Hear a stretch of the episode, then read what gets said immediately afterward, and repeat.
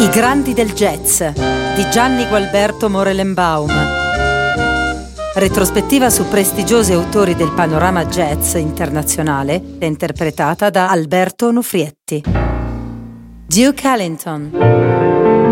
Edward Kennedy Duke Ellington, Washington, 29 aprile 1899, New York, 24 maggio 1974 è stato un direttore d'orchestra, compositore e pianista statunitense.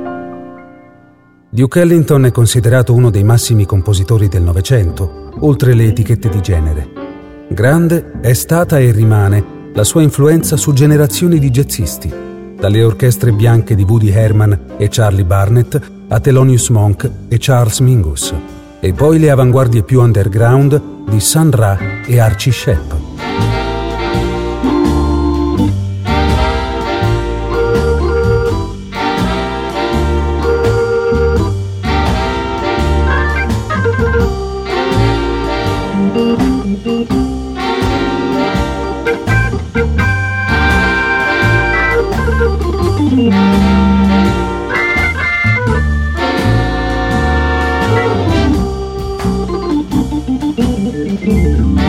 Duke non è un nome, bensì un titolo.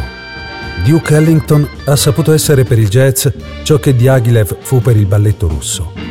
Nel secolo che ha seguito la sua nascita non è esistito un compositore più grande, in America o altrove, di Edward Kennedy Ellington.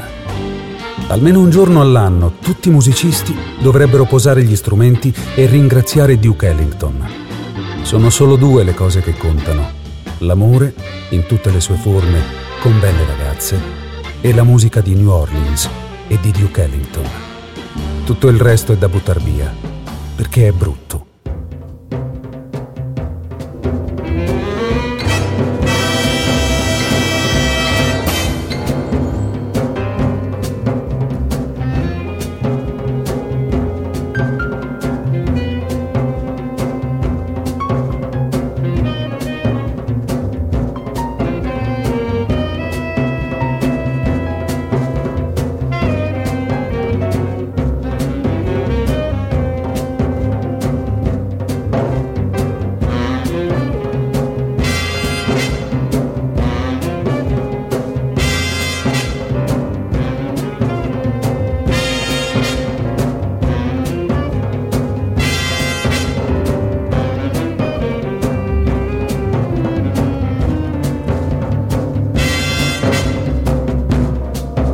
Duke Ellington è l'unica persona a cui Charles Mingus portasse rispetto. Charles da giovane suonava nella band di Duke Ellington, ma fu licenziato. Charles era molto arrogante, non voleva parlare con la gente, disprezzava molte persone, ma l'unico uomo che davvero rispettava era Duke Ellington, a tal punto che in sua presenza quasi non alzava lo sguardo. E Duke gli urlava spesso contro Charles e lui Scusa Duke, Ellington è stato il più grande hippie che abbia incontrato nella mia vita. Era un anticonformista, si vestiva come gli pareva e suonava quel che voleva lui.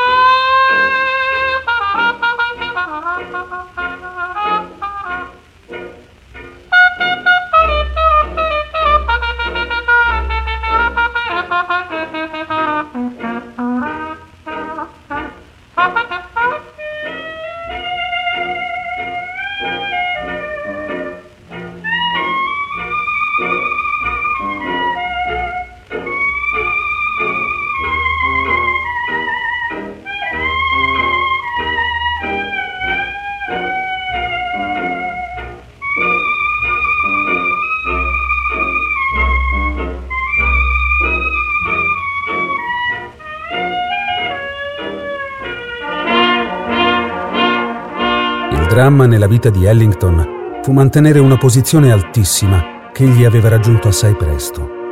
Il dramma è mantenere quella posizione, rimanere in quelle vette.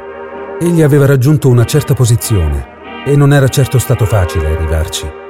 Ma se aveva dovuto combattere per raggiungerla, mantenerla era, è ancora più difficile, più più difficile resistere a chi vuole che tu ti pieghi, che tu suoni quello che vogliono loro.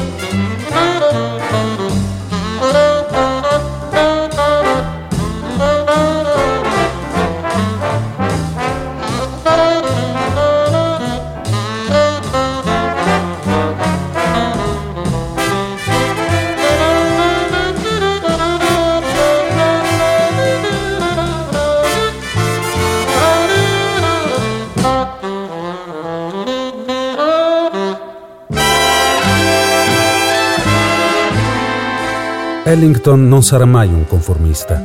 Come te, come me, anch'egli vuole essere accettato. Ma forse noi saremmo disposti al compromesso con la morale comune. Questo è quello che rende Ellington diverso. Perché egli può voler essere accettato, ma è lui a imporre il livello, ben diverso dalla mediocrità che caratterizza la nostra società.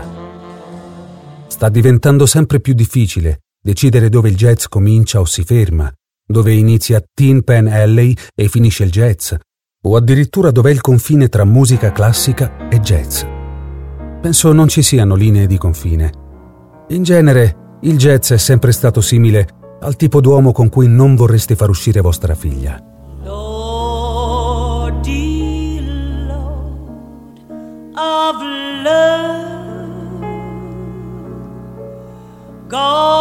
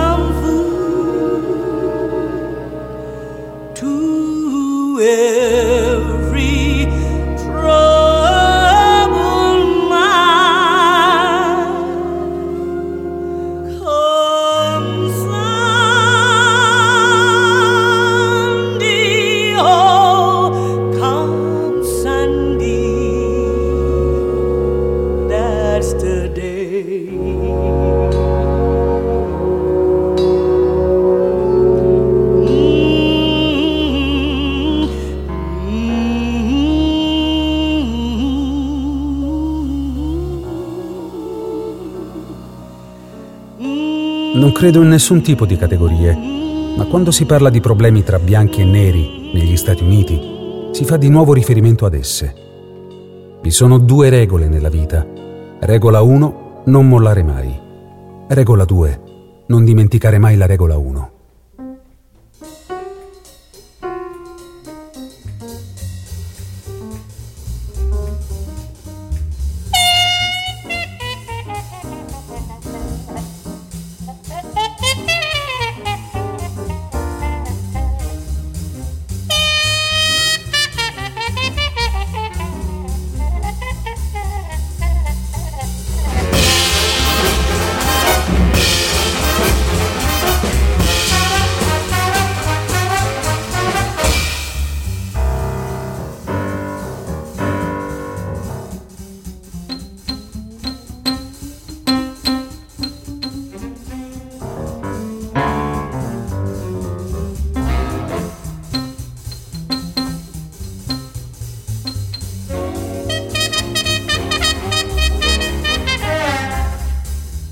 Cosa più importante cui bado in un musicista è se sa come ascoltare. La musica improvvisata è come un omicidio. Tu suoni con l'intenzione di commettere qualcosa. L'artista deve dirlo senza dirlo. Che ti resta da fare se non c'è la musica? Senza musica, tu sei niente. Ci sono due tipi di musica, la buona musica e tutto il resto. Non mi interessa l'ampiezza del pubblico, mi interessa che ascolti. Perché ho fatto dei concerti sacri suonando il jazz? Perché ognuno prega nella sua lingua.